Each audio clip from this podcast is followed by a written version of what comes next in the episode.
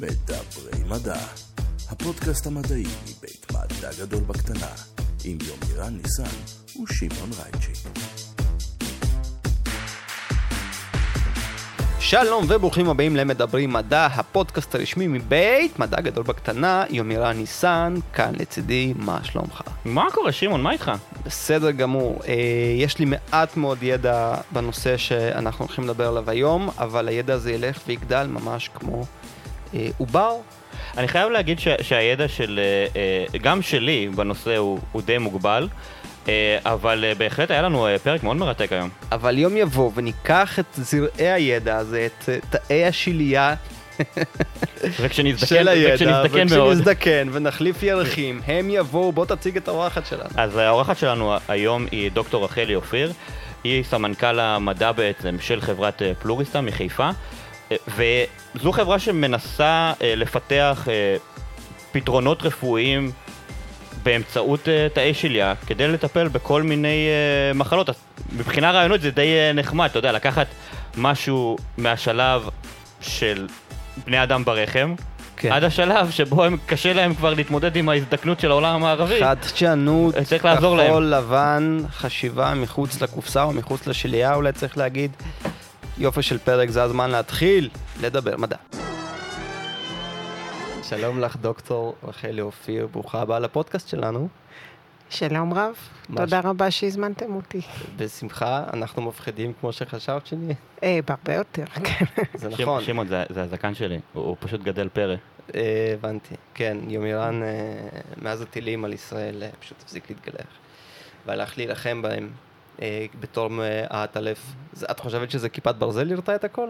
זה הכל עטלפים. הכל אתה... רק האטלפים. שמע, אתה ראית את ה... היה את הסרטונים המטורפים האלה של אה, מעל אה, שמי תל אביב? נכון. זה היה נראה כמו מלחמת הכוכבים, אה, גרסת המציאות, זה היה... נכון. אני אומר לך, זה היה... כל הטלפים לקחו אותם.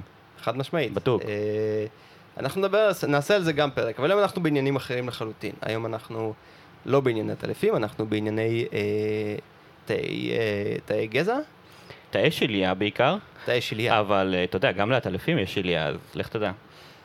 דוקטור רחלי אופיר, בואי תציגי את עצמך, את החברה שאת עובדת בה, ומה כל כך מעניין בכל הדבר הזה.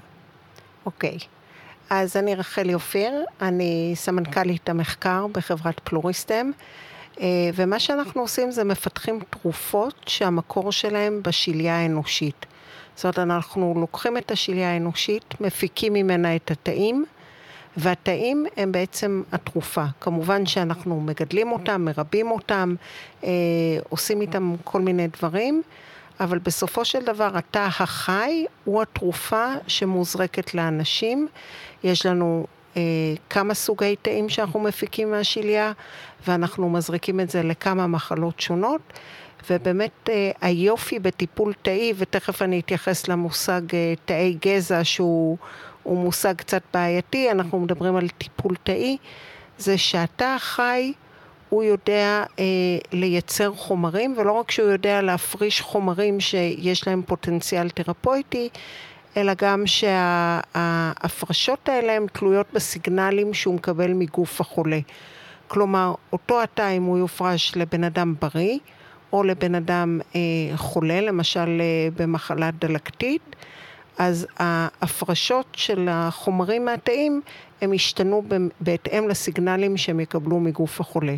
אז בעצם אנחנו מדברים פה על תרופה שהיא תרופה חכמה, הדרכתי איזה ילדים מבית ספר לעבודת מחקר והם קראו לתאים תרופה חכמה. שם אה, הולם.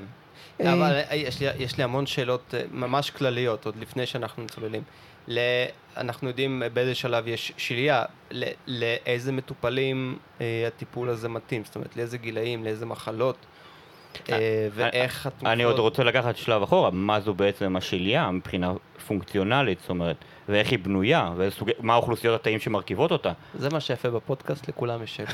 כל הזמן. אני כאן בשביל לענות, מצוין. לנסות.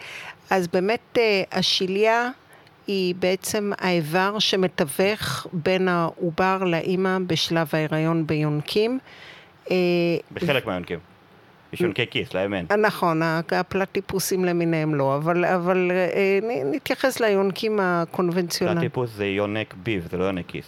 עזבי, אני, אני בבית הספר לתיאולוגיה, הרגו אותי פה. בסדר. אז ביונקים הקונבנציונליים, שאינם יונקי נכון. כיס, השליה היא בעצם uh, הגוף שמתווך בין הוולד, בין העובר, בשלב ההיריון לבין האימא. זאת אומרת, דרכו נעשה כל המעבר נוטריאנטים uh, בין האימא לעובר, וגם סילוק הרעלים בחזרה uh, מהעובר. אין לו, הוא לא אוכל, הוא לא, רוב האיברים שלו עדיין לא מתפקדים, והשליה בנויה באמת משילוב של תאים שהם ממקור של האימא, זה החלק שנקרא דסידואה בשליה, וחלקים שמקורם בתאים אה, אה, שמבחינה גנטית הם תאים של העובר.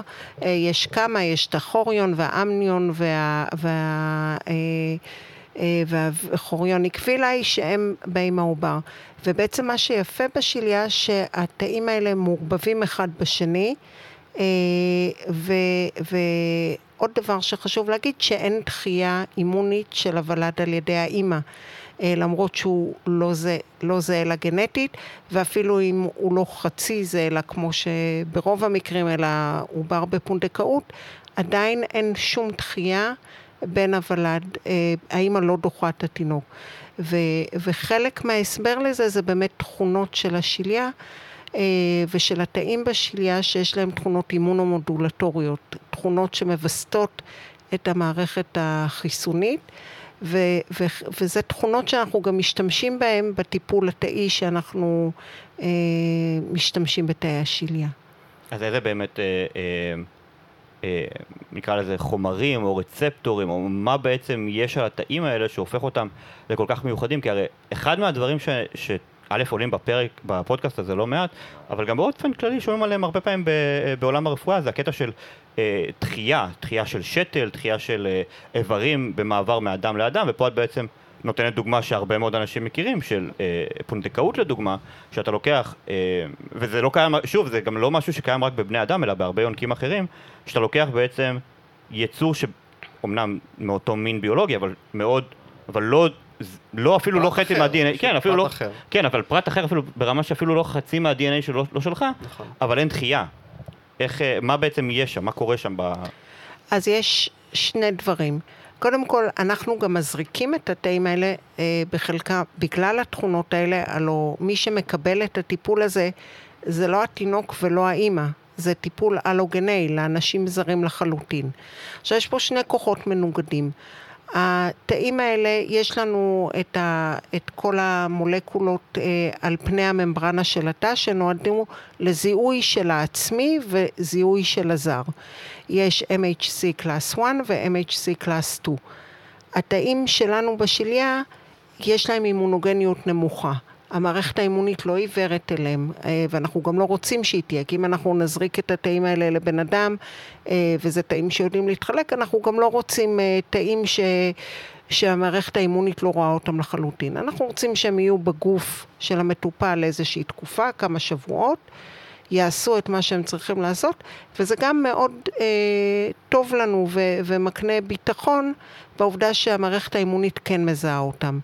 אז האימונגניות הנמוכה שלהם באמת נובעת מזה שהם מבטאים מעט מולקולות שגורמות לזיהוי על פני הממברנה שלהם.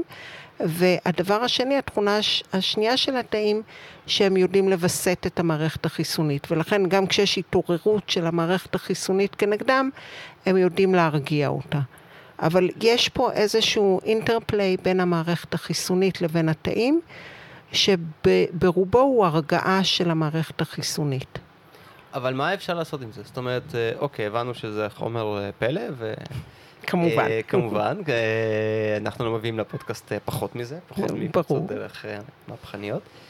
אבל אוקיי, מה היתרון בלהשתיל תאים מהשלייה לאדם חולה וחולה במה? אז uh, יש לנו ש- שתי אוכלוסיות תאים שאנחנו מגדלים. אה, אוכלוסייה אחת שהיא מהחלק האימהי של השליה, הם נקראים PLX-PAD. יש להם תכונות, כמו שאמרתי, אימונומודולטוריות, מווסתות של המערכת החיסונית. יש להם תכונות אנגיוגניות שהן גורמות לצמיחה של כלי דם, שיפור זרימת הדם בעיקר במצבים איסכמיים של בעיות בזרימת דם. של אי ספיקה. אי ספיקה ברמות שונות. Okay. כן. אה, והמוצר השני שנקרא PLXR18, שזה תאים מהאזור הפיטל, מהאזור של העובר, והם זהים גנטית לעובר, אה, יש להם תכונות מאוד מעניינות של אה, שיקום של המח עצם בעקבות חסרים המטופואטיים. אוקיי. Okay. מה בעצם בתאים האלה, זאת אומרת, אני בטוח שעשיתם את כל הפאנלים המולקולריים האפשריים, אז אני באמת רוצה לדעת מה אה, בכל אוכלוסייה של תאים כזו, ממש ברמת המולקולות, החלבונים, מה קורה שם, מה, מה גורם לכל אחת מהתכונות, והאם התכונות האלה גם לא עלולות להיות בתנאים מסוימים מסוכנות, כי אנגיוג, אה, אנגיוגנזה זה אחד הדברים המוכרים והידועים. אה, שמתרחשים בהליך של גידול סרטני, זאת אומרת, נכון, איך, נכון. איך, איך אני, אה, חלילה בן אדם שיש לו אפילו התחלה של גידול סרטני ונותנים, אפילו אם לא יודעים עדיין שיש לו סרטן, חלילה, כן, ופתאום נותנים לו משהו שמעודד הזנה של גידול אה, סרטני זה, זה עלול להיות מאוד אה, בעייתי, אז כן, בבקשה. אז קודם כל, כמו שאמרתי קודם, התאים מגיבים לסביבה. אה, וכשיש סביבה איסכמית למשל, אז אנחנו ממש יכולים לראות, אם אני מגדלת את התאים אין ויטרו, במבחנה, בצלחת, יותר נכון, בסביבה נורמוקסית, עם, עם רמות חמצן נורמליות, אז אני רואה רמות בזליות של הפרשה של אה, פקטורים שמעודדים צמיחת כלי דם, המפורסם שבהם זה VGF, אבל אה, גם הרבה מאוד פקטורים אחרים. ואם אני עושה אסאים ביולוגיים שבודקים את היכולת של התאים לעודד צמיחת כלי דם, אני רואה רמה יחסית נמוכה. אם אני לוקחת את אותם תאים ומגדלת אותם בתנאים היפוקסיים, בחסר של חמצן, אני רואה קפיצה מאוד מאוד משמעותית בהפרשה של הגורמים האלה, אה, ובאמת יכולת יצירת כלי דם אה, בהרבה יותר גבוהה. בנושא הסרטן, אז זו באמת שאלה שהטרידה גם אותנו וגם את הרשויות הרגולטוריות. הדבר הראשון שבאנו ל-FDA ולמשרד הבריאות ואמרנו אנחנו רוצים לטפל בבני אדם, אמרו לנו רגע, רגע, רגע, אתם מזריקים תאים שעושים אנגיוגנזה, בדיוק כל הדברים שאתה אמרת, וגם uh, כל הסיפור של תאי גזע, איך אנחנו יודעים שהם לא מעודדים uh, סרטן. Uh, ובאמת נדרשנו לעשות הרבה מאוד מבחנים כדי להוכיח את זה. אה, גם מבחנים בחיות, חיות שאין להן בכלל מערכת חיסונית ולכן הן לא דוחות לאורך הרבה מאוד זמן את, ה, את התאים והם נשארים הרבה מאוד זמן בגוף. ואנחנו רואים שהם לא מעודדים צמיחה של אה, גידולים. וגם הניסויים הקליניים שאנחנו עושים, הם באמת נעשים בצורה מאוד הדרגתית. כי אתה מתחיל ניסוי קליני, אתה עושה פאזה ראשונה, אתה מזריק מעט מאוד חולים, אתה עוקב אחריהם אחרי, לתקופה ארוכה, אפילו שנתיים, אה, ואנחנו רואים שאין שום עלייה בגידולים הסרטניים. אוקיי, okay, אז ציינת שאתם מגדלים את התאים אה, או בתאים מועשרים בחמצן, או בתאים עם פחות חמצן. האם זה משהו שמתרחש לפני בעצם ש, שיש את הבקבוקון אה, פלא עם תאים בתוכו? אז זה, המבחנים האלה שאמרתי זה דברים שאנחנו עושים לצורך הבנת מנגנון הפעולה של התאים. אה, כרגע אנחנו לא מגדלים את התאים בתנאים היפוקסיים, למרות שיש לנו פיתוחים בעתיד שאנחנו אומרים בואו אה, נגרה את התאים לפני שהם נכנסים לגוף, כדי שידעו כבר לעשות את העבודה שלהם. גישה אחת יכולה להגיד שהם ייכנסו לגוף, אם הם יפגשו איסכמיה, אז הם ידעו להפריש יותר תאים, יותר חומרים שיוצרים אה, כלי דם. אבל אתה יכול להגיד, אני רוצה עוד יותר לאלף אותם יותר טוב מראש, ולכן אני כבר מראש, לפני שאני אה, מזריק אותם לאנשים, אני אחשוף אותם לתנאים האלה. ואיזה עוד תהליכים התאים האלה עוברים מהרגע שקצרתם אותם בעצם עד שאתם אה, שמים אותם בגוף זר. אה, אני אפילו לא, לא, לא בטוח מה... בבקבוקון, בבקבוקון. בבקבוקון הפלא אנחנו קוראים לזה, בקבוקון אה, הפלא. אבל אוקיי, אבל הוצאתם את התאים. אה, אז קודם כל אנחנו מקבלים את השיליות אחרי ניתוחים קיסריים, כן. מנשים שחותמות כמובן על הסכמה, ובעצם אני מקבלת את, אני לא יודעת מי מכם יצא לו לראות, את השיליה. זה גוש שמורכב מהרבה מאוד סוגי תאים. יש את התאים שלנו שמעניינים אותנו, יש שם הרבה מאוד תאי דם, יש שם אה, תאי אנדוטל שהם מהווים את הדופן של כלי הדם, יש תאים של מערכת החיסון, יש שם המון סוגי תאים. בשלב ראשון אני רוצה לעשות איזושהי סלקציה של התאים שמעניינים אותי. אה, ואני עושה את זה קודם כל על ידי חיתוך אנזימטי של ה... גם מכני וגם אנזימטי של הרקמה של השליה. ואז אני שמה אותם בצלחת ונותנת להם את התנאים. אני לא עושה סלקציה מכוונת, יש דרכים לעשות סלקציה של תאים בפקס או כל מיני סורטינג של תאים, אנחנו לא עושים את זה, אבל אנחנו כן למדנו מה התנאים שייתנו יתרון. אה, גידולי לכל אחת מהאוכלוסיות שאנחנו רוצים. ואז ברגע שאנחנו מגדלים אותם בתנאים האלה, אנחנו אחרי כמה פיצולים נשארים רק עם האוכלוסייה הזאת. אחד הדברים שמאפיינים את התאים שלנו זה תאים אה, דמויי מזנכימליים, זה תאים שאוהבים להיצמד למשהו. אז אנחנו נותנים להם פלסטיק שמאפשר היצמדות. אז כבר אני נפטרת מכל התאים שהם לא דורשים היצמדות, כי ברגע שאני שוטפת את התאים שלא נדבקו, אני נשארת עם האוכלוסייה הזאת. ואחרי זה אה, הגידול בעצם מקנה לי את היתרון. בשלב הבא אני רוצה לקבל כמות מאוד גדולה של תאים. ואז אני עוברת לגידול במיכלים גדולים, בביוריאקטורים, שזה...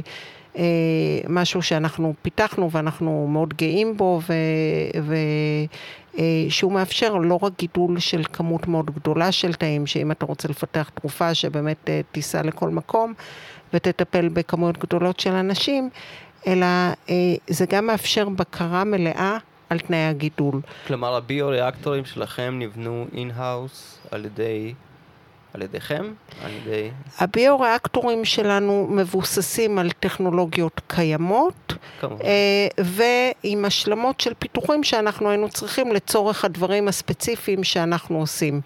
אה, למשל, אחד הדברים שייחודיים לנו, יש הרבה מאוד אנשים שמגדלים תאים לצורך ההפרשות החלבוניות שלהם. כמו שאמרתי, התאים שלנו נדבקים. אז מי שרוצה רק את החלבונים, אין לו בעיה שהם ידבקו מאוד חזק לנשאים או לאיזשהו מטריקס שאתה שם להם כדי שיגדלו עליו, ולא אכפת להם מה קורה לתאים אחרי שהם הפיקו את החלבונים. מכיוון שבמקרה שלנו המוצר הוא התאים עצמם, אנחנו צריכים מצד אחד שידבקו, ההידבקות למטריקס מגינה עליהם תוך כדי הגידול בביוריאקטור מכוחות אה, של אה, ביומכניים של הזרימה בתוך הביוריאקטור. הם נשארים דבוקים לצלחת שלהם, אמורים, או אז זה לא נשאים, לא זה נשאים שנמצאים בתוך הביוריאקטור. מצד שני, אני צריכה אחרי זה להסיר אותם, אה, והם נדבקים יפה. אה, מתוך הנשאים האלה ולקבל אותם באיכות טובה, כי הסרה אגרסיבית מדי גם תפגע בתאים. אז למשל, כל אה, טכנולוגיית ההסרה מהתאים, זה טכנול... מהנשאים, זה טכנולוגיה שאנחנו פיתחנו אצלנו. זה שפכטל משוקלל? אה, זה דווקא שפכטל אין שם, יש שם אה, זה, כוחות... זה, זה תהליך כימי או... זה תהליך כימי אה, אה, משולב עם אה, תנועה מסוימת בתדרים מסוימים, בזמנים מסוימים. אה. זאת אומרת איזשהו חומר ביחד משולב עם resonance אה, שיצרתם? כן, זה, זה אנזים פרוטאוליטי, כי סך כן. הכל ההידבקות היא, היא על ידי חלבונים ש, שיוצרים matrix שהוא בעצם גם טוב לנו, כי הוא יוצר עוד matrix גידול לתאים. אבל בסופו של דבר אתה צריך להסיר אותם אה, ולא לטלטל ככה באגרסיביות, כי אתה תקבל את כל התאים, אבל אה, בחיות מאוד נמוכה. כן. אוקיי, אז אה, דיברנו על שלב הקציר ועל שלב הגידול. מה, מה בעצם קורה ברגע שהתאים האלה מגיעים ל... רק אני חושב אולי שאלה נוספת בקטע הזה, מה, מה אוקיי, אלה, דיברת על התאים המזנכימליים, של תאים שיש להם תפקידים מאוד אה, חשובים אה, בבקרות שיש אה, בתוך השליה, מה בעצם אה, אה, הסוג תאים האלה, כי אלו לא בעצם תאי הגזע העובריים, אלה תאים ממוינים כבר. נכון, אז, אז באמת אה, טוב שאתה מזכיר לי בנושא תאי גזע. יש, אה, אה, הרבה פעמים אני מתייאשת, מישהו אומר לי, אז מה אתם עושים, תאי גזע, תאי גזע? בסוף אני אומרת, כן. אבל, אבל אנחנו לא עושים תאי גזע, כי, כי ההסבר של מה זה תא גזע, זה תא שהוא יכול להתחלק, ותא שהוא יודע להתמיין לסוג תא אחר. וכשהתחיל כל הנושא של טיפול תאי וטיפול בתאי גזע, ובעיקר האמבריוניק סטמסל זה אלה שהובילו את זה, המחשבה הייתה, הנה יש לנו תאים שיודעים להפוך לכל דבר אחר, אנחנו נייצר חלקי חילוף, ובמעבדות איפה שעשיתי דוקטורט, אז עשו לבלב מלאכותי ולב לא מלאכותי. בסארט פארק הם בנו פיצריה עם תאי גזע. וזה בכלל נראה לי... שמע, אבל כאילו בין היתר, בפרק עם תום, דיברנו בין היתר על זה, אתה יודע, איך ייצרו את... דיברנו על זה, יהיה אפשר לייצר לך מתאי גזע עובריים סטייק צ'יטה. נכון. כי למה לא? נכון. לא יודע. בלי להרוג צ'יטה. כן. כן, בלי שצ'יטה תהיה מעורבת. בלי שצ'יטה בכלל תהיה כאילו קשורה להליך בשום צורה חוץ מהביו-ריאקטורים האלה. נכון, אז בהקשר הזה של תאי גזע אתם מדברים על לקחת תא אחד שיחליף תא אחר, לא משנה אם זה כדי לייצר סטייק או... שיהפוך לתא אחר. שיהפוך לתא אחר כדי להחליף משהו. נכון. אנחנו מדברים על מנגנון שונה לחלוטין. אנחנו לא מדברים על להחליף את ה... איזשהו תא או, או רקמה בגוף של החולה, אלא מה שאנחנו מדברים על לגרום להם לרגנרציה. לא, לגוף שלנו יש יכולת של רגנרציה. מוגבלת, אבל יש, כן. באיברים לא רגנרציה, ב, ב, לא רגנרציה בנושא של התחדשות, אלא ריפוי עצמי. כן, כן. ובעצם במצבי מחלה, לפעמים הוא לא מצליח לנצל את כל הפוטנציאל הזה. זאת אומרת, הגוף שלנו יודע לייצר כלי דם, הוא בעיקר עושה את זה בשלב העוברי, ולא עלינו בסרטן, אבל יש לו את התאים שיודעים לייצר כלי דם חדשים. אנחנו צריכים לתת לו את הפוש שהוא, שהוא יעשה את זה, כי הגוף שלו לא מצליח כרגע לעשות את זה, לא. גם חולי לב, אה, התנאים האיסכמיים הרבה פעמים גורמים להם לייצר אנסטומוזות, הם מייצרים בעצמם כלי דם, אה, אה, מעקפים טבעיים שמשקמים את ה... שמדברים על סתימות, על... בדיוק, אז, אבל אם הם לא מצליחים, אז, אז, אז יכול להיות שההזרקה של התאים תעודד את היכולת הזאת שגלומה שם ולא מצליחה. אז אנחנו לא מדברים על תאי גזע במובן של להחליף תאים. אם אנחנו מדברים על, על R18, על התאים שמשקמים את המערכת, את מח העצם, אז אנחנו מדברים על אנשים שעברו השתלה של מח עצם או, או איזה שהם סוגים של תאי... תאי גזע של מערכת הדם, ומשום מה הם לא מצליחים לשקם חזרה. עכשיו, אם אין להם בכלל סטם סלס בתוך המח עצם שלהם, הטיפול שלנו לא יעזור להם. אבל מה שקורה שיש להם אחוז מאוד קטן ולא צריך יותר מזה. אבל הם צריכים את הפוש שיגרום להתחדשות הזאת, להתחלקות, להתמיינות וגם לנדידה של התאי דם החדשים לתוך הדם הפריפריאלי. וזאת בעצם הפעולה של התאים שלנו. הם לא באים להחליף את תאי מח עצם, אלא לגרום להם אה, להתחדש מעצמם. עכשיו תשאל את השאלה שרציתי, ששאלת. אני מנסה להבין אה, לאיזה סוג אה, פגיעות או באיזה מצבים אה, הטיפול הזה טוב. אז דיברת על אה, השתלת מח עצם ו... מצבים שנוצרים כתוצאה מזה, או על פגיעה בכלי דם, אני מניח שיש צורך בלגדל מעקפים כדי למנוע מוות. לפני המוות אנשים עוברים קטיעות ו... אז בעצם, באיזה מצבים היום, איזה מצבים שבגללם אנשים היום מתאשפזים או לא מצליחים לקבל טיפול שעונה על הצרכים שלהם, במה נוכל לטפל בשיטה הזאת, או לחלופין, מה נוכל אה, לעשות שאנחנו עוד לא יודעים לשפר איפה.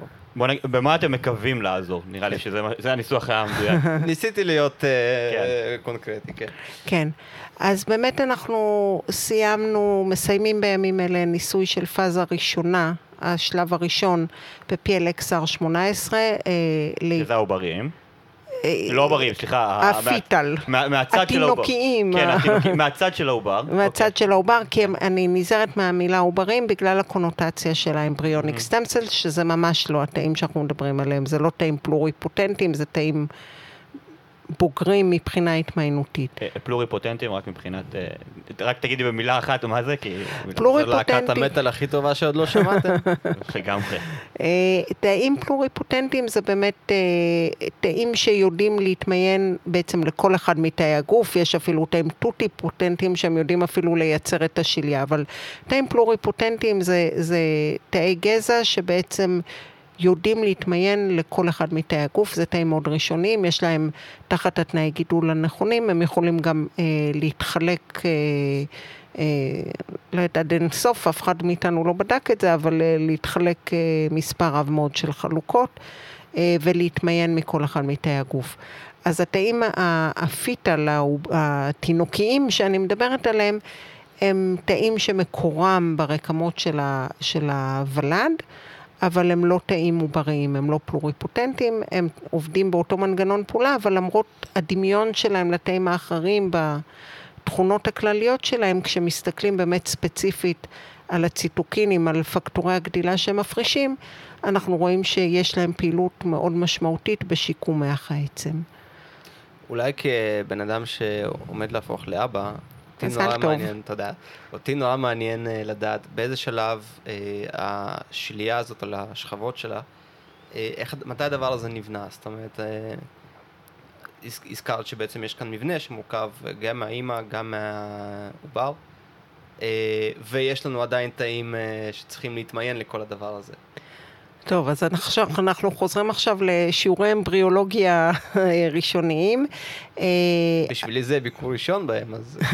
שמעון עדיין לא עשה את הקורס בביולוגיה התפתחותית, זה הפודקאסט הזה בשבילו, כן. אז, אז באמת, אה, הביצית המופרית, היא מתחילה להתחלק. אה, היא נהיית בשלב ראשון שני תאים.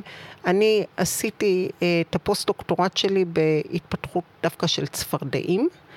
ומה שנורא יפה שם, שרואים את כל תהליכי, שם אין שליה אמנם, אבל כל תהליכי התפתחות העובר הם בחוץ. אתה יכול להסתכל במיקרוסקופ וכל שעה, שעתיים, שלוש לראות התחלק, התחלק, אה, ואז אה, אה, מגיע שלב הגסטרולציה, שבעצם מתחיל, עד השלב הזה כל התאים הם אותו דבר, הם זהים אחד לשני, וזה השלב שבאמת ממנו גם מפיקים את התאי גזע הפלוריפוטנטים, שאנחנו לא, לא כאלה, נכון? אה, ובשלב הזה שמתחילה הגסטרולציה, מתחיל להיווצר שלושת השכבות הנבט, כאילו מה שיהיה החלקים כן. החיצוניים של הגוף, הפנימיים, אה, ובשלבים האלה גם מתחילה להיווצר השליה ביונקים, לא בצפרדעים אה, אין שליה. אז...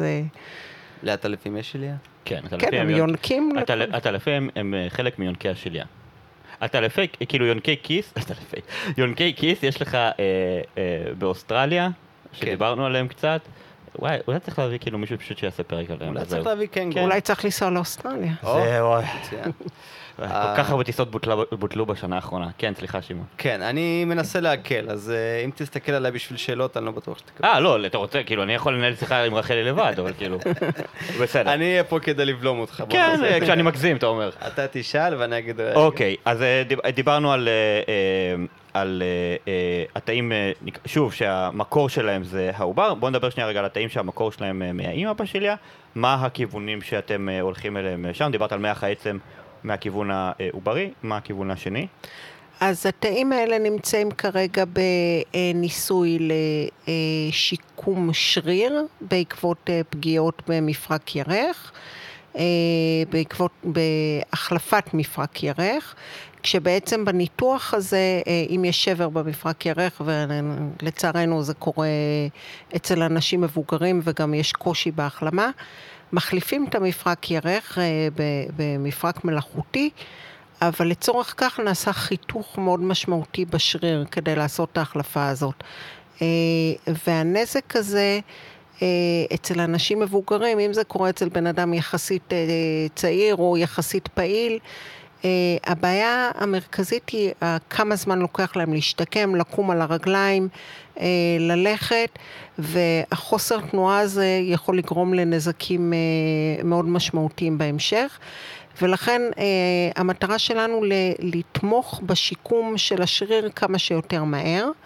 אה, אנחנו מדברים בעצם על זה שהטיפול היום הוא בעיקר אה, אה, עניין של פיזיותרפיה ותנועה גופנית ופעילות שוב ושוב ושוב כדי בעצם לעודד את הגוף בקטע אינטרנזי, בקטע פנימי, לשקם את עצמו כמה שיותר. אז אתם באים, באים בעצם בקטע אקסוגני, זאת אומרת חיצוני, כדי מוסיפים משהו נוסף על הפעילות הזו כעוד שכבה כדי לעודד בעצם שיקום מהיר יותר, אם אני מבין נכון. נכון, כדי למנוע את החוסר תנועתיות לאורך זמן של החולים האלה. מכיוון שמדובר באוכלוסייה מבוגרת, ובאמת אותו מנגנון פעולה שאמרנו של אה, יצירת כלי דם וגם אה, פעילות ישירה על, ה, על התאי שריר, רגנרציה של תאי שריר. אמרת קודם שאין רגנרציה, יש רגנרציה של הרבה מאוד רקמות. תאי שריר הם בהחלט יכולים לעבור רגנרציה. אה, יש את תאי ה satellite שהם תאים ראשוניים. אה, אה, והם יכולים בהחלט להשתקם. עכשיו, יש, החולים האלה גם נרפאים, אבל יש אוכלוסייה מאוד משמעותית של חולים מבוגרים שהזמן שייקח להם עלול לגרום להם לפצעי לחץ, לבעיות בגלל החוסר תנועתיות. ובכלל, אנשים מבוגרים אה, צריכים פעילות יומיומית כל הזמן כדי לא לשקוע ב... לפעמים ברגע שבן אדם מבוגר אה, חווה תקופה כזאת, הוא לא, הוא לא קם ממנה מהרבה סיבות, גם סיבות פסיכולוגיות. ו... אה, אני גם אעיר בסוגריים, משהו שדיברנו עליו עם איתן. עם איתן אוקון, תעשו ספורט. זה, זה גם, תמיד טוב. גם מונע פוטנציאלית החלפות ירך וגם לא עוזר לכם אה, להשתקם. המערכת העצבים שלכם תודה לכם. אה, כל הגוף שלכם תודה לכם. גם אוקיי. תאי השלייה שישתילו בכם. אז דיברת בעצם על ההבדלים, נקרא לזה הפוטנציאליים התרפיוטיים בין אוכלוסיות האם. מה בעצם ההבדלים, כאילו פשוט עדיין לא הבנתי מה בעצם ההבדלים בין הפרופיל ביטוי של התאים מהאימא לעומת הפרופיל ביטוי של התאים מהעובר, מבחינת הגנים, מבחינת החלבונים, הליפידים, מה בעצם נראה ומתנהג בהם שונה? אז באמת כשאנחנו מסתכלים על הפרופיל הפרשות שלהם, גם ברמת החלבון וגם ברמת הביטוי, ברמת ה-RNA, אה, אנחנו רואים שהם לא אותו דבר. יש, אה, אה, כשמדברים על מה הם תאי... סליחה רק שאני זה... זה משהו כאילו קבוע, זה, סליחה, לפני שאת פשוט עונה, האם זה משהו קבוע בין כל האימהות וכל העוברים, או שזה תלוי אימא ועובר? אז אה, זו שאלה מצוינת. לא, כאילו, אני חשבתי על זה פתאום, כי, כי, כי ה-DNA הוא, הוא כאילו, אתה יודע, ה-DNA הוא אותו DNA לאורך כל מחזור החיים שלנו. נכון. אז האימא שהייתה עובר, עכשיו מפרישה משהו אחר, כשהיא אימא. אבל זה תאים אחרים, לא, גם בתוך האימא, בין רקמות כן. שונות. אה, בוודאי, זה אותו DNA, אבל הביטוי שונה, בגלל זה כאילו, סתם מעניין אותי, כן. נכון, אז, אז אה, אה, שאלה שאנחנו הרבה שואלים את עצמנו, אז אנחנו מפתחים סטים אה, של בדיקות מאוד קפדניות, ואתה יודע, השונות היא תלויה באיזה מיקרוסקופ אתה מסתכל. אה, לא, לאו דווקא מיקרוסקופ אה, ליטרלי, כן, אלא כן. אה, בגודל ההגדלה שאתה מסתכל. אז אם תסתכל בעין, אז כולם יראו לך טעים. אה, ואם תתחיל לבדוק את המרקרים הממברנליים הטיפוסיים לתאים אה, מזנכימליים או לתאים דמויי מזנכימליים, ההבדל בינינו לבין תאים מזנכימליים זה שהתאים מזנכימליים הם מקור... הם תאים של רקמת המזוטרם והם אמורים להתמיין לשלושת רקמות הסחוס, שומן ועצם. התאים שלנו הם מאוד דומים לתאים מזנכימליים, אבל הם לא יודעים לעשות את ההתמיינות הזאת. בגלל זה אני אומרת כל הזמן דמויי מזנכימליים. אז אם אני מסתכלת על המרקרים הטיפוסיים, אני אראה גם בתאים מהאימא, גם בתאים מהוולד וגם בתאי MSC שנלקחים ממח עצם ומהמון אה, רקמות שונות בגוף, זה תאים שנפוצים בגוף, הם כולם יראו לנו נכון. אותו דבר. אבל אם אני מתחילה להסתכל ברזולוציה בהרבה יותר גבוהה, אה, וזה אה, תובנות שאנחנו הגענו אליהן ובמקביל העולם הגיע אליהן וה-FDA הגיע אליהן, התאים האלה מעצם היותם תאים שמגיבים לסביבה על ידי שינוי הפרשות שלהם, אז לכן גם המיקום שלהם בתוך השליה משפיע על ההפרשות שלהם, וגם המיקום שלהם בתוך הגוף משפיע על ההפרשות שלהם. אם אנחנו מדברים ספציפית על, ההפרש... על ההבדלים בין PLX-PAD ל-PLX-R18, אז אנחנו רואים שאם מסתכלים על ה-CD מרקרס, אמרתי הם אותו דבר, אבל אם אני אתחיל להסתכל על כל הפאנל הפרשות שלהם, אז ה-PLXR18 מפרישים הרבה מאוד פקטורי גדילה שקשורים באמת להתחדשות של המערכת החיסונית, של, של המח עצם. יש שם ציטוקינים GCSF, MCP1, הרבה מאוד ציטוקינים שנחוצים אה, אה, גם לפרוליפרציה וגם להתמיינות וגם לנדידה של אה, תאי מח עצם, שבתאי PLXPD הם לא מופרשים. אז הם לא נמצאים בהגדרה של מהם תאי MSC, הציטוקינים האלה, ולכן מבחינה פורמלית הם כולם שייכים לאותה משפחה. Mm-hmm. אבל אה, גם בניסויים שעשינו במעבדה ובמודלים שונים, שבדקנו את ההשפעה של התאים השונים על מח העצם, אז אנחנו רואים הבדל של מאות אחוזים בין הפעילות של התאים האלה לתאים האלה באינדיקציות השונות. אוקיי, okay, ומה הפרופיל ביטוי, אה, כאילו, של התאי, אה, של האם בעצם? מה רואים שם יותר?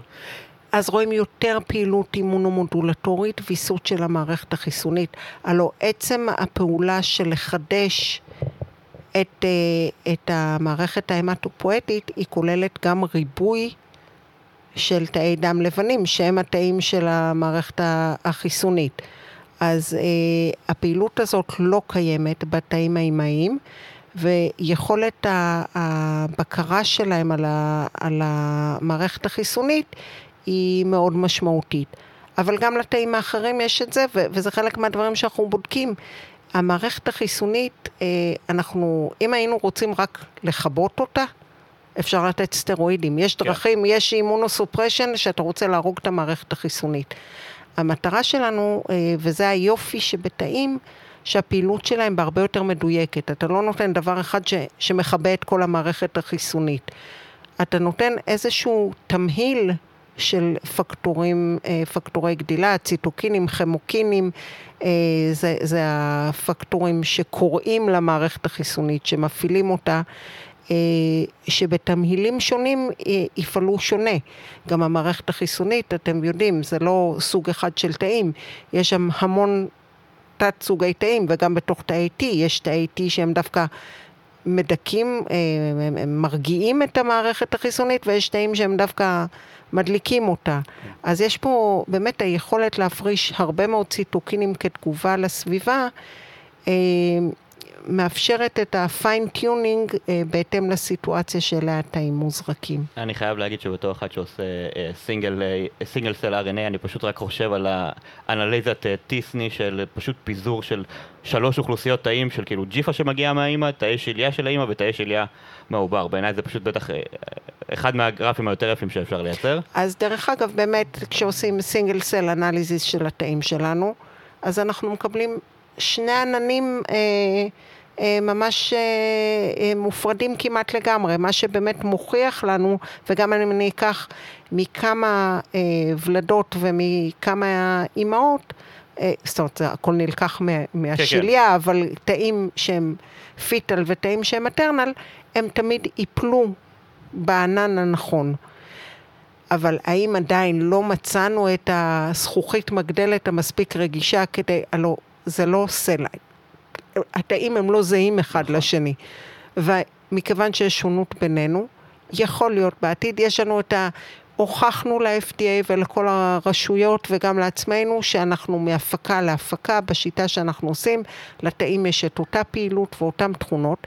יחד עם זאת, יכול להיות שאם נמצא את הדרך המספיק רגישה, יכול להיות שנגלה שאימהות... אה, לא יודעת, ג'ינג'יות מעל גיל 39, אה, יש להם את השיליות הכי פוטנטיות למחלה מסוימת. מזל שאתם במעצמת הילודה של העולם המערבי, אז אה, אתם יכולים לבחור, רק לקחת מתחת לגיל 35, אני יודע שאתם עושים את זה, זה בסדר. כן. אז... לא, אבל אני אגיד מעבר לזה, שבאמת אחד היתרונות של השיליה, ש... אה, הנה, שמעון כבר דואג לנו לשיליה, אז... כן. אה... אתם צריכים ללדת בחיפה, אבל... אבל ללדת בחיפה. לא, אני מאחלת לכם שלא יהיה ניתוח קיסרי. אני מקווה מאוד ש... כן. אוקיי. אה, ודיברת... אה, אבל אם יהיה, ותהיה אפשרות, לא נלד בחיפה. לא כנראה שלא. כן. כי הם פשוט נמצאים בחיפה. אבל אה, אתם מוזמנים. ותחשוב שמשיליה אחת הם משיגים איזה 20 אלף מנות, אז כאילו...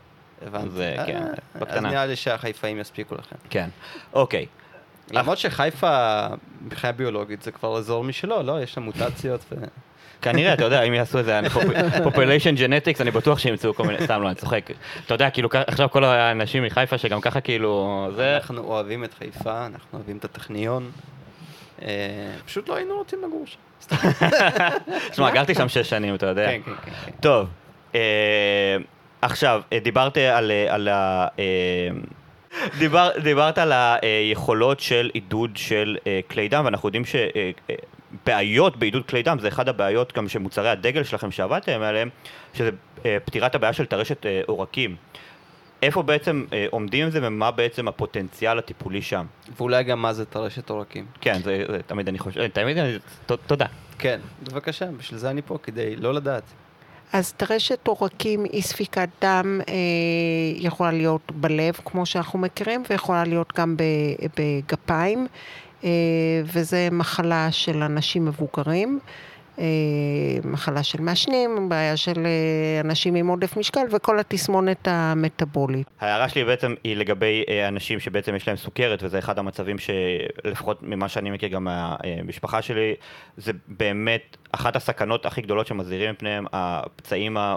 הדי מזעזעים שיש להם ברגליים, שבהרבה מאוד מקרים מחייבים קטיעה, ש- שזה ליטרלי הטיפול היחיד שנשאר להם. אז מה בעצם אה, התקווה שאתם נותנים לאותם אנשים? אז כרגע אנחנו עצרנו את האינדיקציה הזאת. אה, אנחנו הפסקנו ניסוי קליני שהיה לנו אה, באינדיקציה הזאת, וניסויים קליניים זה משהו שלפעמים עוצרים אותו. שלום לכם, כאן שמעון מהעתיד. בעקבות תקלה טכנית, החלק הבא בריאיון עם דוקטור רחלי אופיר לא הוקלט כראוי, ואני חושב שזאת לגמרי הייתה חבלה מכוונת של הטווסים בגן למחקר זואולוגי.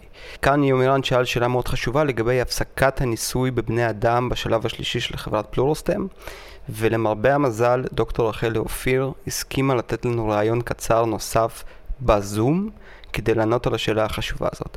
זה החלק שתשמעו עכשיו, ואחריו אנחנו נשמיע את שאר הרעיון עם דוקטור רחלי אופיר בחזרה לפרק. אז בעצם אה, שאלה אחת בוערת יש לנו כאן אה, לשאול אותך, וזאת לא שאלה פשוטה. יומירה רוצה לשאול אותה? כן, אני אשאל. אמ, אז מוצר הדגל בעצם של, של החברה לאורך אה, שנים היה בעצם המוצר לטיפול בטרשת עמוקה. דיברנו באמת אה, ועברנו על מה זה טרשת עמוקה, כמה זה בעיה שדורשת פתרון, והפסקתם בעצם את ה... הוצאתם הודעה לתקשורת שהמוצר, הפסקתם את הפאזה השלישית. אני בעצם רוצה לדעת איך, איך זה קרה, כלומר כשאני שואל איך זה קרה, אני רוצה לעבור ברשותך על, על כל השלבים אה, של פיתוח תרופה. אה, הפארה-קליני, פאזה 1, פאזה שנייה, ובעצם מה המסקנות שיש.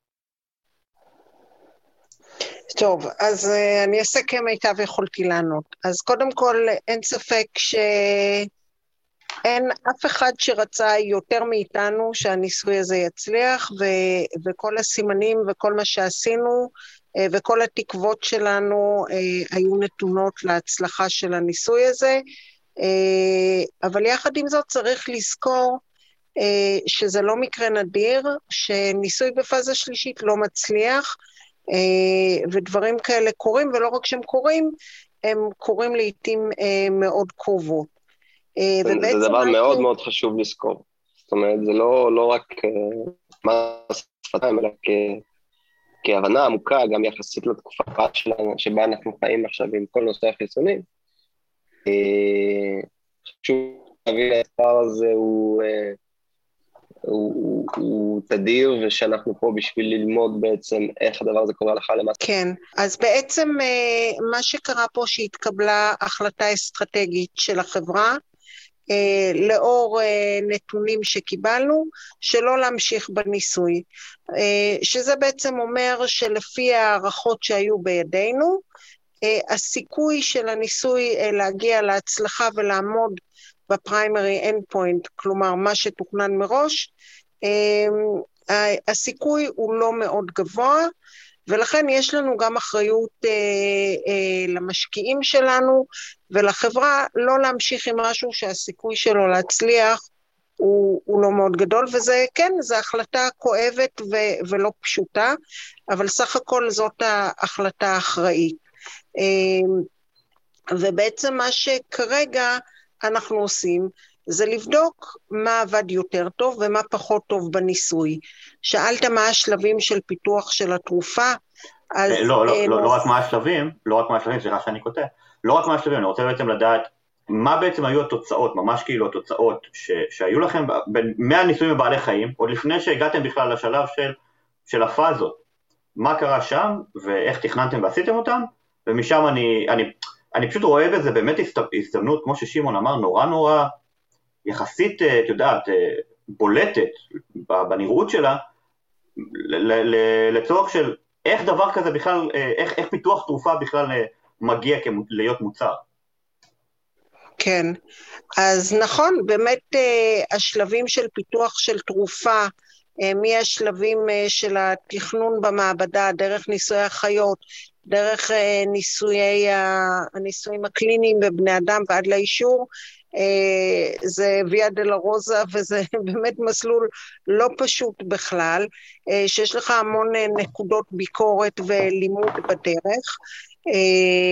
ו, ובעצם השלבים הראשונים כשהפקנו את התאים היה לאפיין אותם, להבין מה מנגנון הפעולה שלהם, מה הם יודעים לעשות, מה הם יודעים לעשות במבחנה, מה הם אה, יודעים להפריש תחת תנאי גידול שונים שבעצם מדמים את מה שהולך לקרות אה, אחרי זה בגוף החולה. Uh, השלב הבא זה באמת שלב ניסויי החיות, ו- ושלב ניסויי החיות הוא כמובן מבוסס על uh, מה שלמדנו בניסויי מעבדה, בניסויי אינוויטרו. איך, בניסוי... איך בכלל דימיתם את, את, את הרשת אה, עורקים הזו בעכברים, או אני לא יודע באיזה חיות השתמשתם, בעכברים, חולדות? כן, אז המודל המקובל לטרשת נפוצה זה, לא מודל... נפוצה, עורקים. כן, כן, כן. אוקיי. אה, וטרשת עורקים בגפיים תחתונות, זה מודל עכברי שנקרא היינדלי מסכמיה. אי ספיקת דם בגפיים תחתונות, שזה בדיוק המחלה שיש בבני אדם, ובמודל הזה אתה גורם לפגיעה בזרימת הדם לגפיים התחתונות, אה, ואתה מזריק את התאים בגפה, כפי שאנחנו עושים בניסוי הקליני, ואתה בודק את אה, שיפור זרימת הדם בעכברים שמטופלים ב-PLX, בתרופה, לעומת אה, חיות שמטופלות בפלסבו, בדיוק כמו שאנחנו עושים בניסוי הקליני.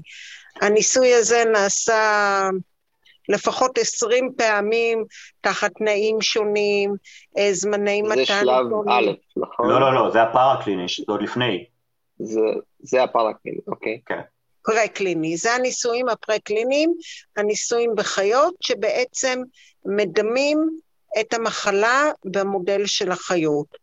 אה, וברגע שקיבלנו תוצאות מאוד יפות ומבטיחות של שיפור מובהק ו... ו...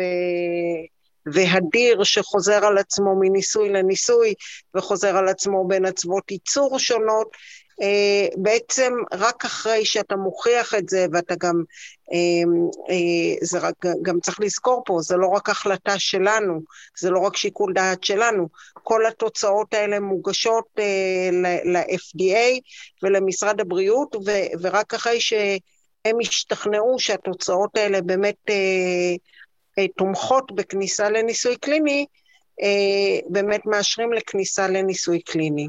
יש לי שאלה מאוד חשובה לגבי הנושא, זה, בגלל שזו לא תרופה סינתטית, אז כאילו, אתה מזריק אותה מולקולה, אלא מדובר על, על, על תרופה ביולוגית, זאת אומרת, אתם מזריקים אה, תאים, האם, לקח, האם הזרקתם את התאים האנושיים, כלומר, את התאים שאספתם אה, מנשים ומנשים, אה, או שלקחתם תאי שליה מעכברים ובדקתם אותם? מסוגים דומים. שאלה, שאלה מאוד יפה ומאוד חשובה. אה, המוצר שלנו זה התאים מאדם שהופקו בתנאים שאנחנו מפיקים אותם. אם אנחנו ניקח שליה מעכבר, תנאי הגידול שלהם הם שונים, נבחי העבודה הם שונים לגמרי, כי לא יודעת כמה שוקלת שליה של עכבר, אבל זה במיליגרמים ולא במאות גרמים כמו שליה הומנית, ולכן כלי העבודה וצורת הגידול תהיה שונה. וכמו שאתה אמרת בעצמך, התאים הם מוצר ביולוגי, הוא, הוא מוצר שמגיב לסביבה, ולכן גידול בכלים של ליטר לעומת גידול בכלים במבחנות של מייקרוליטרים הוא לא אותו דבר. ולכן כל הניסויים שלנו נעשים על המוצר שלנו, על התאים ההומניים, כפי שהם יוזרקו לבני אדם. מעולה, אז קיבלתם בעצם את אישור ה-FDA והתחלתם את הפאזה הראשונה, נכון? מה עושים נכון. בעצם בפאזה הראשונה?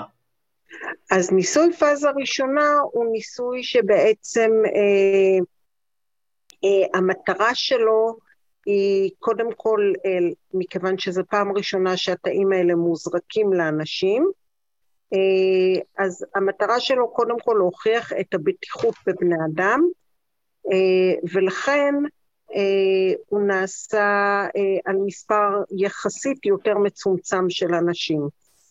אתה לא מתחיל ומזריק למאות אנשים כשזו פעם ראשונה שאתה מזריק את התרופה. ואנחנו עשינו ניסוי פאזה ראשונה, שהוא היה חלקו בגרמניה וחלקו בארצות הברית, והראינו, עמדנו ב primary endpoints, שיראו בטיחות של המוצר וגם אה, אה, למרות שזה לא endpoint של הניסוי, גם הראינו אה, trend ל efficacy. צריך לזכור שגם ניסוי פאזה ראשונה הוא לא נעשה בצורה בליינדד, אתה רוצה לעקוב אחרי כל חולה, לדעת מה הוא קיבל, והמטרה שלו היא בטיחות, והתאים יראו פרופיל בטיחות מאוד גבוה, וגם סימנים מבטיחים של יעילות. שמעון, רצית לשאול אה, משהו?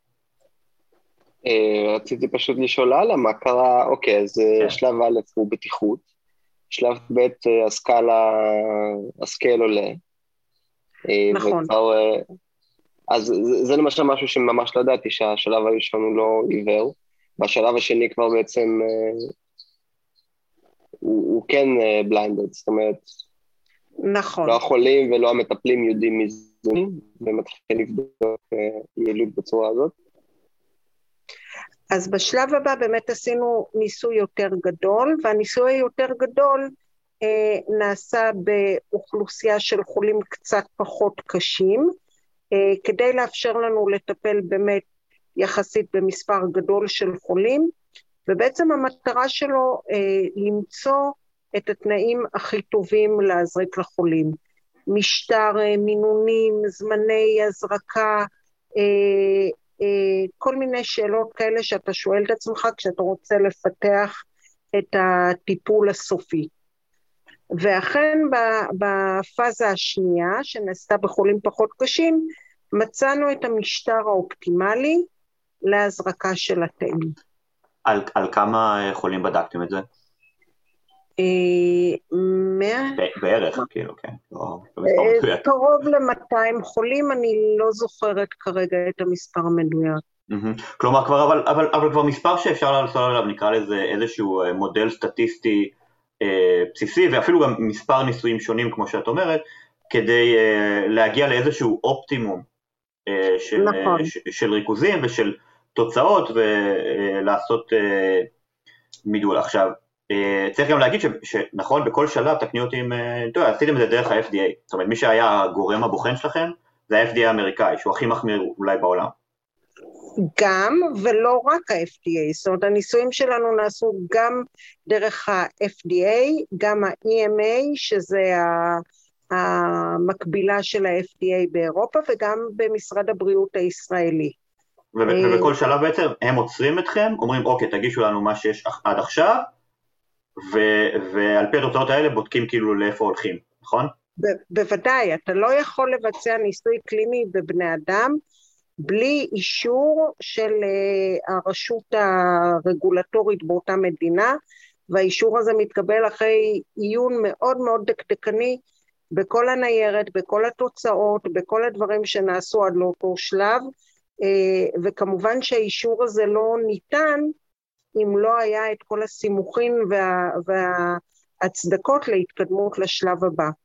ו, ולצערנו, או לשמחתנו בעצם, הם מאוד מאוד לא רחמנים ומאוד מאוד לא ותרנים. אה, כלומר, אה, הם אה, באים עם דרישות מאוד גבוהות, וזאת המטרה שלהם, להגן על הציבור.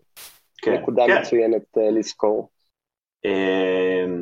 בהחלט, זה, זה, אחד, זה אחד הדברים כאילו שאנשים אחרי הרבה פעמים לא מבינים, שמתוך כאילו, אתה יודע, מאות אם לא מאות אלפים או מיליונים של, של ניסיונות, בודדות התרופות, אם אני זוכר נכון, פחות מ-8% מהתרופות שהתחילו את ה... שעברו את השלב בחיות, מגיעות לשלב האישור הקליני, זאת אומרת, סוף פאזה שלישית.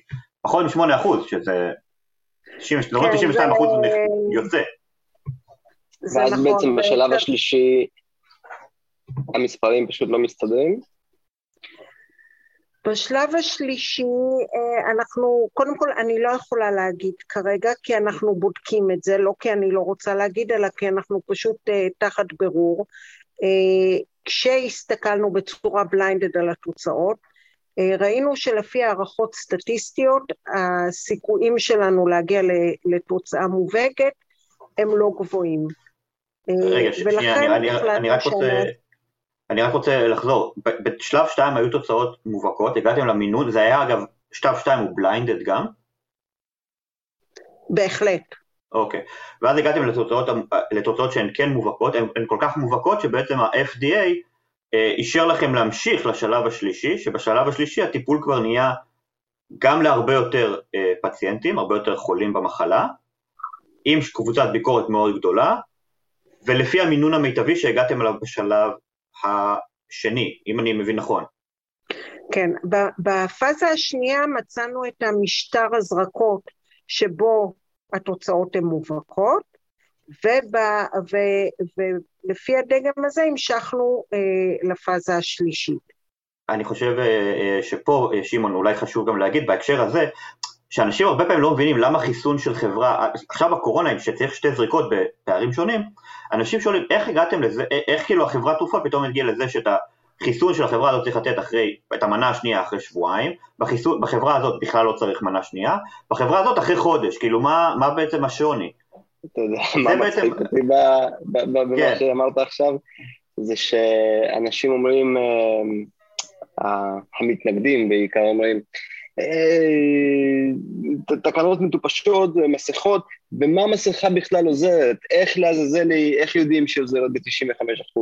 במקום לשאול להפך, האם מסכה עוזרת, אם כן, בכמה היא עוזרת, הנתק בין התפיסה המדעית אה, שרחלי כאן אה, מדגימה, כן, דווקא במלוא יופייה וכיעורה של, של דברים שפשוט נבדקים בצורה אמפירית, אה, מול איך שלפעמים אנחנו כבני אדם פשוט מסתכלים על מערכת מורכבת ואנחנו לא מבינים אה, אפילו את סדר הדברים לפעמים.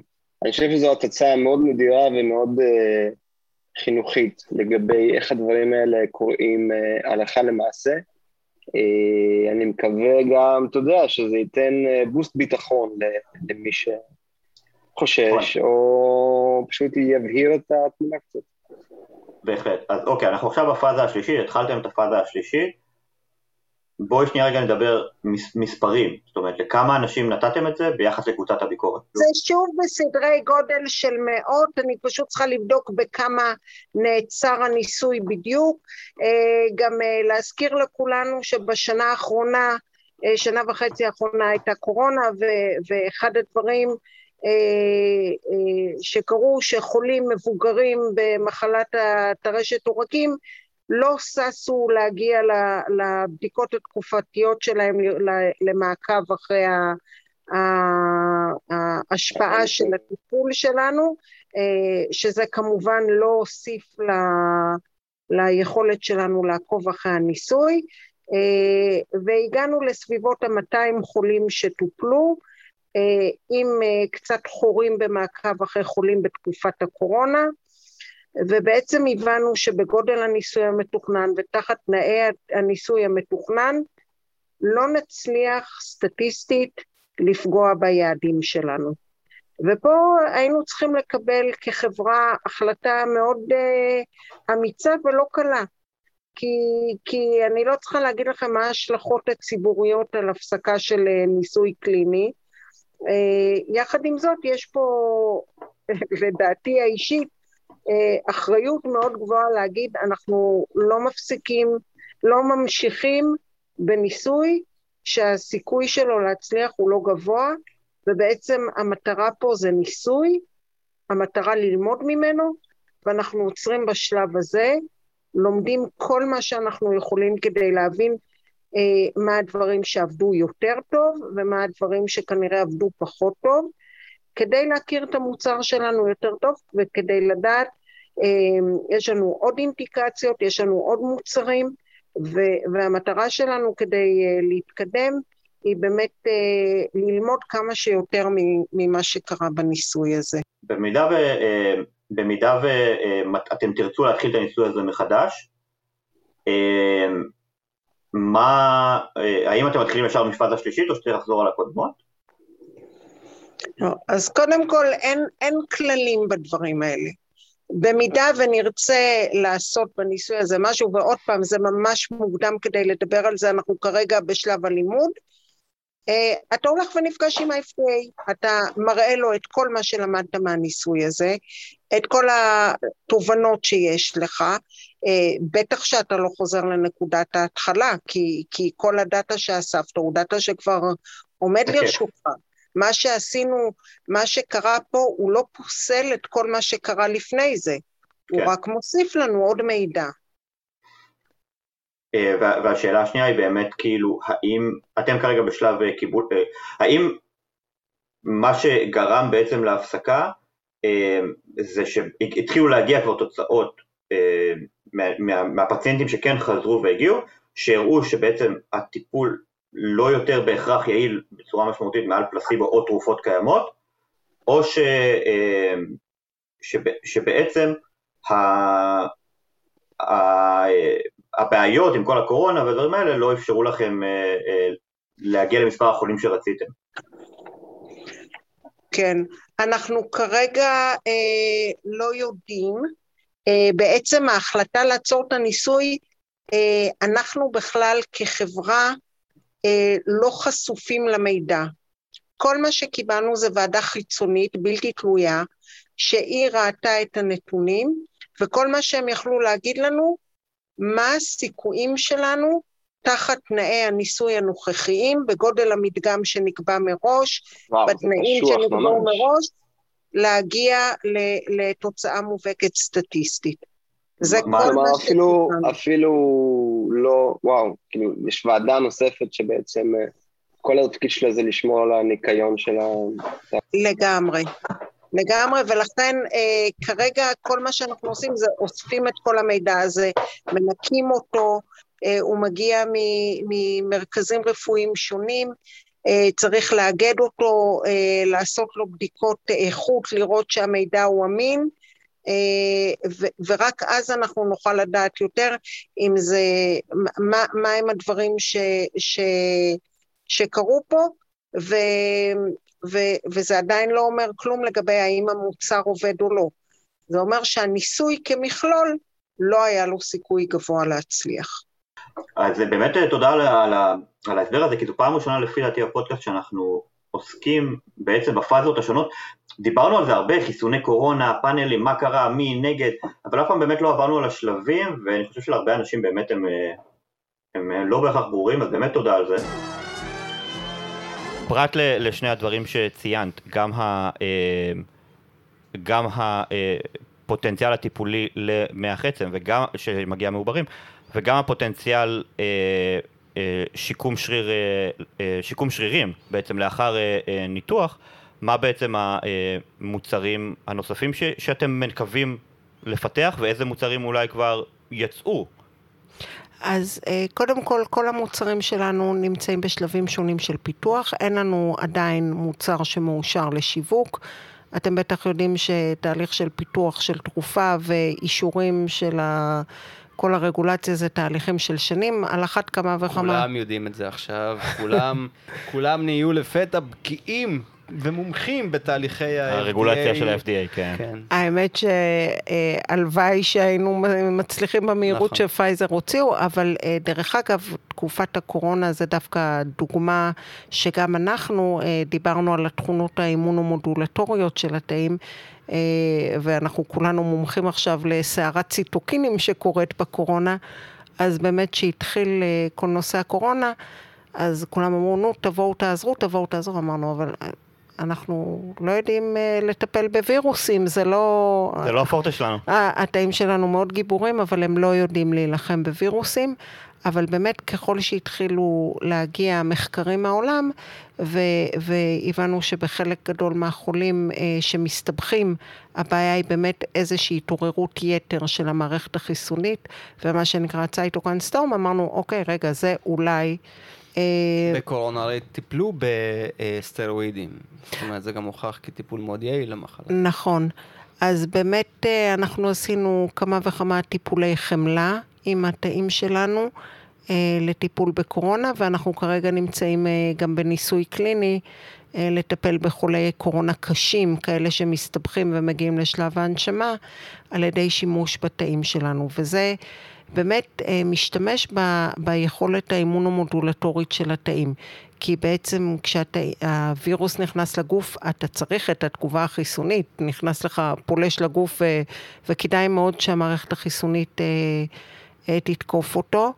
מצד שני, אה, אם נוצרת איזושהי אקטיבציית יתר של המערכת החיסונית, זה המקום שבאמת התאים שלנו יכולים אה, להרגיע. אז... צריך להגיד שמה שאחד הדברים שראינו בקורונה זה שאנשים ש, שלא נדע שהריאות שלהם התמלאו בנגיף, אז מה שבעצם גורם לתגובה הכל כך קשה שיש לך בריאות, זה בעצם גיוס פסיכו... בעצם גיוס מסיבי, אדיר, אדיר. דיברנו על זה קצת בפרק עם שקד, אם אני זוכר נכון, על מערכת החיסון. בעצם יש דלקת. כן, שיש דלקת, אבל דלקת כאילו מטורפת, שפשוט כאילו מערכת החיסון מסתערת בטנקים ותותחים ומטוסי קרב אל כן. הריאות. ופשוט כאילו, הדרך, כמו שאמרת, סטרואידים, כדי, כדי להוריד, אבל, אבל כמו שרחלי ציינה מקודם, סטרואידים זה פשוט... להרוג את הכל. להרוג. אנחנו צריכים... נכון. אה, אנחנו צריכים... אה, וזה בדיוק מה שאת מתארת כהבדל. אז מה באמת ראיתם בבדיקות שעשיתם? כי שמעתי... שמעתי תוצאות כאילו מדהימות, שמעתי על תוצאות כאילו באזור איפשהו 70 עד 90 אחוז. אז תלוי בפרסום שראיתי. אז מה בעצם קרה שם? זה, זה מטורף, תחשוב על אנשים שהיו עם סיכוי שרידות של 20-30 אחוז, ופתאום כאילו הצליח, העלו את זה דרסטית בעשרות אחוזים, זה, אז מה בעצם קורה שם? מה קורה אצל האנשים האלה מה, מהניסויים שעשיתם? אז תראה, יש שני סוגי ניסויים. יש את החולים שטיפלנו מהם בטיפולי חמלה, ועליהם יש לנו את כל המידע, אבל זה מידע מוגבל כי זה לא נעשה במסגרת ניסוי קליני. ויש את החולים אה, שאנחנו עכשיו מטופלים במסגרת ניסוי קליני, שנאסף לגביהם בהרבה יותר מידע, וזה נעשה בצורה מסודרת ואל מול פלסבו, אבל זה ניסויים כדי שהם יהיו מבוקרים, הם גם בליינדד, ולכן אנחנו לא יודעים מה, מה התוצאות שלהם עד שהניסויים האלה לא יסתיימו. איפה זה עומד כרגע? מבחינת הניסויים שלכם? הם מתקיימים, הם מתקדמים. זה פאזה אחת כאילו נחשב כרגע? לא, מבחינת הפאזות פשוט. אה, אני לא יודעת, זה אחד, שתיים, כי כבר עשינו פאזה אחד לסייפטי באינדיקציות כן. אחרות, אז... אה, אה, כרגע זה בשלב הבדיקת יעילות הקטנה יחסית. כן, אוקיי. כן. אז יש לנו ניסוי אחד שהוא בארצות הברית, ויש לנו ניסוי באירופה ובישראל. והניסויים האלה הם uh, מתקדמים, ו, וברגע שנוכל לפרסם תוצאות כמובן שנפרסם. מה שכן פרסמנו זה באמת הטיפולי חמלה. אה, ששם ראינו אה, תוצאות מאוד יפות בהורדת דלקתיות, CRP, שזה מדד לדלקתיות בחולים האלה, בצילומי ריאות של החולים האלה, בתמותה. אה, יחסית לזה, אבל צריך אה, אה, למען ההגינות גם להגיד את ההסתייגות, שזה מספר יחסית קטן של חולים וזה נעשה במסגרת טיפולי חמלה, שזה לא מבוקר ועם כל המגבלות, אבל זה נראה מבטיח ולכן אנחנו עושים את הניסויים המבוקרים. גם המסע הארוך ביותר מתחיל בזה שאתה מפתח משהו, ואז באה הקורונה ואתה חושב, רגע, אני יכול להשתמש. האמת שזה כאילו, אתה יודע, במצב שיש לך טיפול חמלה, אתה אומר, ניתן, כאילו, כן. אה, בטח אם אתה יודע, זה, זה הרי משהו שכבר יש עליו אה, פרופיל בטיחות של, ה, של ה-FDA ואיזשהו, והרבה מאוד דאטה שנאסף ב, לא יודע, עשור האחרון פלוס מינוס, אז זה, זה משהו שאתה אומר, במקרה הכי גרוע, המצב שלו כמה נכון, הוא יכול כבר להחמיר. זה חולים שקיבלו הכל, אה, מבחינת בטיחות לא היה לנו שום חשש, כאילו הזרקנו כבר מאות חולים בניסויים קליניים שונים, בטיחות אנחנו, אנחנו יודעים שיש לנו. אז uh, יש אפילו את האסכולה הזאת uh, בקנדה, uh, ביפן, ה-right to treat.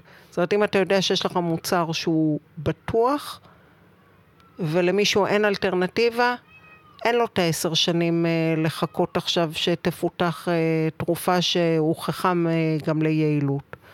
את מגיעה מעולם, uh, ש, זאת אומרת, של, של תעשיית התרופות. בתעשיית התרופות, לרוב, מנסים לבודד, נקרא לזה, את ה... את bullet at a time, כלומר לפתח או לייצר או לבודד איזושהי מולקולה בודדת ולתת אותה במנות מסוימות, קצובות. למה ללכת על, על בעצם על, ה, על הכיוון הזה של uh, תאים ולא נס, להגיד לבודד את כל אותם מרקרים שאמרת uh, ואז להתחיל גם, את יודעת, או לבדוק אותם אחד אחד או לתת אותם באיזושהי קומבינציה, סגנון כמו שנותנים היום את הקוקטייל של ה-HIV. כי המחלות שלנו הן מורכבות, ולכן גם הטיפול צריך להיות מורכב. אה, אם יש חסר גנטי בחלבון מסוים, אז כן, אין ספק שהדבר הכי טוב לעשות זה להשלים את החלבון החסר. אבל כאשר יש לך איזושהי תסמונת אה, שהיא יותר מורכבת, כמו היפראקטיבציה של המערכת החיסונית, אה, אני ניסיתי, קפצתי חזרה ל-R18, אני ניסיתי לחקות את הפעילות של R18 בצורה מלאכותית. הלוא אני יודעת את כל הדברים שהוא מפריש ואני יודעת כמה. ולקחנו ואמרנו, אוקיי, יש בהפרשות שלו 100 אה, ננוגרם פר ML של GCSF ו-X מזה ו-X מזה ו-X מזה. לקחתי כמה וכמה את הכי משמעותיים והשוויתי את הפעילות הביולוגית של זה אל מול הפעילות הביולוגית, שאם אני לוקחת את כל מה שהתאים מפרישים. אה, והצלחתי לחכות בערך 50 אחוז מה, מהפעילות. אה, אז אני אומרת, יש משהו בתמהיל הזה, וזה עוד לפני שהתחלתי לדבר על, ה, על האינטרפליי בין התאים לבין הגוף. גם, גם מדובר בתאים חיים, אז אני מאמין שהם מייצרים עוד mRNA ועוד חלבונים ועוד תהליכים אה, ו- נכון שניוניים. מאוד. ו- וזה גם לאורך זמן. כי למשל, אם אני לוקחת, ו- ואחד הדברים ששאלו אותי הרבה פעמים, אם ההפרשות של התאים הם אלה שעושים את הפעילות, למה צריכה להסתבך עם רגולציה של תאים, ואם הם כן הופכים לממירים והם לא הופכים, וכמה זמן הם נשארים? קחי את ההפרשות שלהם ותזריקי אותם. אז עשיתי בדיוק את ההשוואה הזאת, לקחתי מיליון תאים והזרקתי אותם as is, ולקחתי מיליון תאים ועשיתי מהם גבץ' והזרקתי את כל העיסה הזאת ביחד. אז באמת בשבוע הראשון הייתה רמת פעילות, השפעה אה, מאוד דומה, ואחרי שבוע העיסה הפסיקה לעבוד. והתאים החיים המשיכו לעבוד עוד כמה שבועות אחרי פשוט זה. פשוט כי הם ייצרו עוד, או כי יש בהם משהו מייצב, או שאת לא יודעת אולי? אני לא יודעת בוודאות, אני יכולה לשער שיש פה כמה דברים. קודם כל, התאים, אנחנו מזריקים אותם לשריר, אה, ואמרתי לכם קודם שהתאים הם נדבקים. ושריר זה מקום שמאוד נוח להם להידבק. יש שם סיבים, הם יכולים להידבק, הם יושבים שם, הם מקבלים אספקת דם, את הטמפרטורה האופטימלית ואת הסיגנלים הדרושים להפרשות שלהם, ולכן הם יכולים להישאר שם לאורך זמן. חלבון שאתה מזריק אותו ככה, יש לו זמן מחצית חיים, שהוא בדרך כלל כמה שעות או, או אולי קצת יותר. לא יישאר לך חלבון אם, אם לא מיוצר כן. חדש לאורך זמן. אבל אני אוהב את התשובה שלך שאת לא יודעת, כי אני חושב שזו התשובה הכי מדעית שיש למשהו, כי... כן. טוב, אה, לפחות מישהו מבסוט מזה. אנחנו לא יודעים הכל. מה, אנחנו נתיימר? לא יודעים הכל. אני חושב שיש אה, יופי. אני חושב שזה די הגדרה של מדע, אנחנו לא יודעים. נכון. אז בואו ננסה, נכון, כאילו... נכון. בוא, אני חותך מוחות של הטלפים, אתה... אתה חושב שאנחנו יודעים מה הולך שם? לא. איך המאזינים שלכם מגיבים לחיתוך? הם אוהבים. הם מתים על הדברים האלה, אחר כך אני מקבל איומים, את יודעת, כן. נאצות, כותבים לי דברים על הבית, הפגנות, קורה. אנחנו מקבלים הכל באהבה. לא, עדיין הפגנה... אה, שמעון, אל תארגן לי הפגנה מחוץ לבית. אני לעולם לא אארגן לך הפגנה, אלא אם כן זאת תהיה הפגנה של נינג'ות ענקיות. אולי, כן. אמ, הייתי רוצה לשאול בעצם ברוח הסקרנות והשאלות שאנחנו לא לגמרי יודעים את התשובות עליהן. אה, מה, לאן היית רוצה לקחת את זה? מה השלבים הבאים? מה המיקרוסקופ הבא או הרזולוציה הבאה שאת רוצה להסתכל עליה דרכה על התאים האלה? אמ, זאת אומרת, אם, אם היית יכולה לקבל, אה, או לחלופין, איזו שאלה את כרגע חוקרת ומנסה לקבל עליה תשובה? אני בדרך כלל שואל על, אה, בשלב הזה של הפודקאסט על יישומים עתידיים, אבל אה, אולי, אולי דווקא עדיף לשאול על כיווני עניין עתידיים, ופחות על uh, מה אנחנו יודעים כרגע על יישום. אז, אז באמת לי יש את הפריבילגיה אולי להיות במחלקת המחקר, שאנחנו בודקים דברים בשלבים יותר מוקדמים, ודברים שאתה בודק את ההיתכנות שלהם.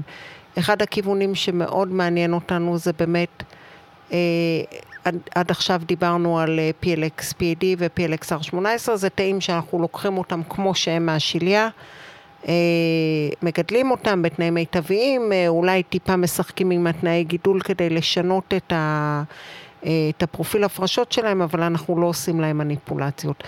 אה, אחד מכיווני העתיד שאנחנו חושבים עליהם זה באמת לעשות שינויים לתאים. אה, אנחנו במאגד עם הרשות לחדשנות אה, שמשתמש בטכנולוגיה של הקריספר, שאני מתארת לעצמי שכבר עשיתם על זה פודקאסט. פרקים, פרקים רבים. פרקים רבים, אז, אז באמת כדי לבדוק, וזה באמת בשלבים בהרבה יותר מוקדמים, את היכולת שלנו לשנות את התאים, ואפשר להסתכל על זה מהמון כיוונים שונים. אה, קודם כל אפילו קצת להוריד להם את האימונוגניות כדי שיישארו יותר זמן בגוף. אתה יכול אה, לגרום לביטוי ביתר של חלבון מסוים, אם אנחנו רוצים להיכנס לאינדיקציות נוספות, אה, ואנחנו אומרים, אוקיי, הם יודעים לעשות אולי משהו במערכת אה, העצבים, שזה אה, ממש לא משהו שב pipeline של החברה כרגע, אבל זה משהו ש, שיכול להיות מעניין בעתיד. היו לנו כל כך הרבה אורחים שרוצים לעשות דברים במערכת העצבים.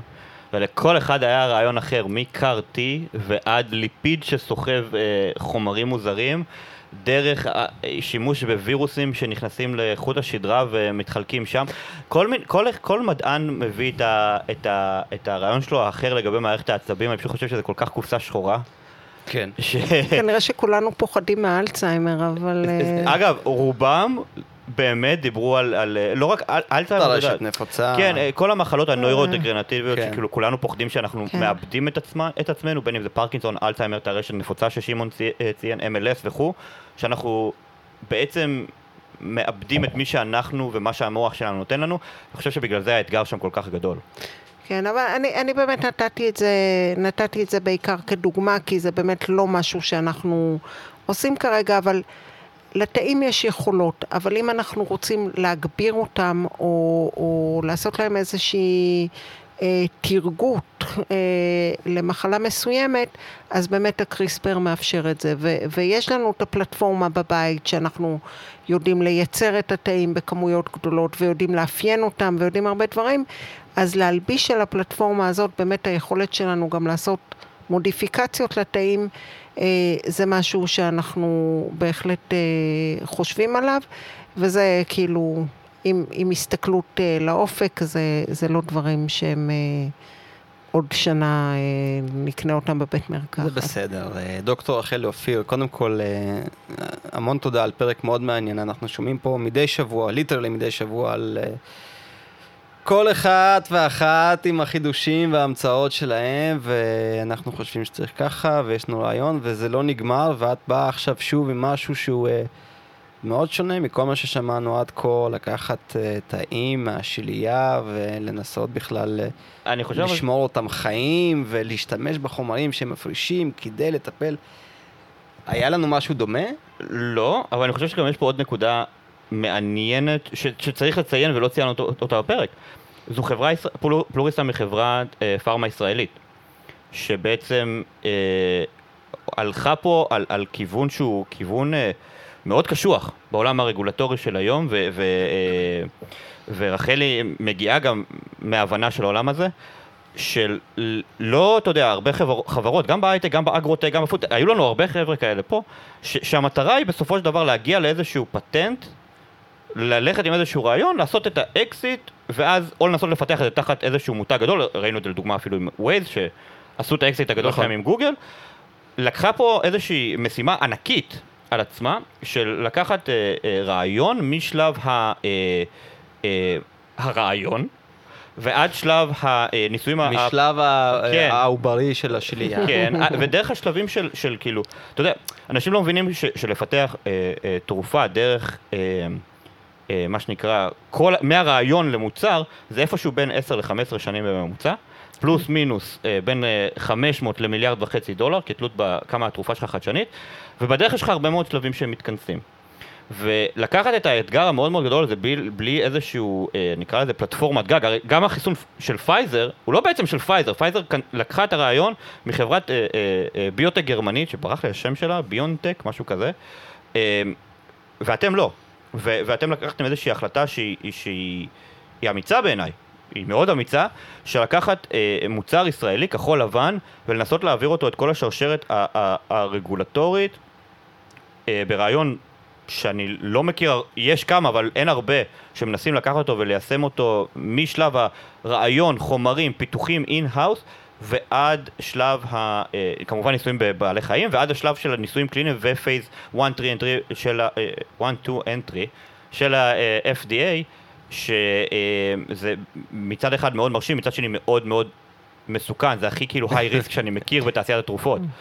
אה, טוב, אם אתה תלחץ לי על כפתור הציונות זה זה, אבל אנחנו באמת מאוד מאוד גאים בזה שזה חלק מחזון החברה להיות חברה ישראלית. אנחנו חברה של אה, 160 עובדים בחיפה. אה, אה, עיר של דו-קיום גם בנוסף להכל. ה- הנה. האמת שאנחנו חברה אה, שמכילה את כל האוכלוסיות בחברה הישראלית, ו... אז אה, אם אה, אנחנו מקליטים את זה קצת אחרי אה, ימי הלחימה שבא עלינו אה, לא לטובה, אז בנוסף לערך המדעי והסקרנות וכל הדברים הטובים, גם קיבלנו קצת ערך אה, נוסף, כחול לבן, יפה וטוב על, אה, על חברה שאנחנו נאחל לה המון המון המון בהצלחה. תודה רבה אה, לכם. הפוטנציאל נשמע אדיר, החדשנות וגם האתגר הלא פשוט הבירוקרטי והכלכלי וכל מה שרק תרצה יש פה נראה לי בערך. אה, חוץ. מהטלפים. אבל אם תשלבו עטלפים בזה, אני מבטיח לכם שמע, ש... כש, כשרחלי דיברה על, על, אה, על סערת ציטוקינים וזה, המוח שלי ישר הלך להזריק אה, תאי שליה לעטלפים. הם פשוט חיים כל החיים שלהם בגדול בסערת ציטוקינים. וזה כאילו, אמרתי, לך תדע מה יקרה שם, לא יודע, אולי משהו יהיה מעניין. אני, הווטרינרית כרגע של המעבדה ש, שלי, שהייתה פה גם בפרק, מה היה? סורי, אל, אל, אל תכעסי עליי, בטח כרגע תולשת לעצמה שערות ועוד דקה היא נכנסת לפה עם נבוט. מאיה, הכל באהבה, אני לא הולך להזריק להם תאי אם. אה, הטלפים מוטנטים יתקפו אתכם עוד מספר שנים, זו אשמת הפרק הזה ויום איראן. אנחנו אה, מסיימים אה, כאן. המון המון המון תודה. אה, תודה לך יום איראן. תמיד עונג תודה. לטווסים שבחוץ. אה, תודה לכם ולכן המאזינים והמאזינות שלנו. תשמעו איתנו על קשר בעמוד הפייסבוק שלנו, מדברים מדע, הקהילה של מדע גדול בקטנה. אה, ובכל שאר הערוצים, תכתבו לנו, יש שאלות, יש לנו הצגות של האורחים הבאים שלנו, יש פאנלים שעולים מדי פעם. מה אין? מה אין? אפילו קפה מכינים לי פה. על מה יש לי להתלונן בחיים האלה, תגיד לי. על המזגן. על המזגן, לא נורא, מזגן אני מרוסיה, הכל טוב. אה, אנחנו היינו מדברים מדע, הפודקאסט הרשמי מבית מדע גדול בקטנה, נשתמע בקרוב. יאללה,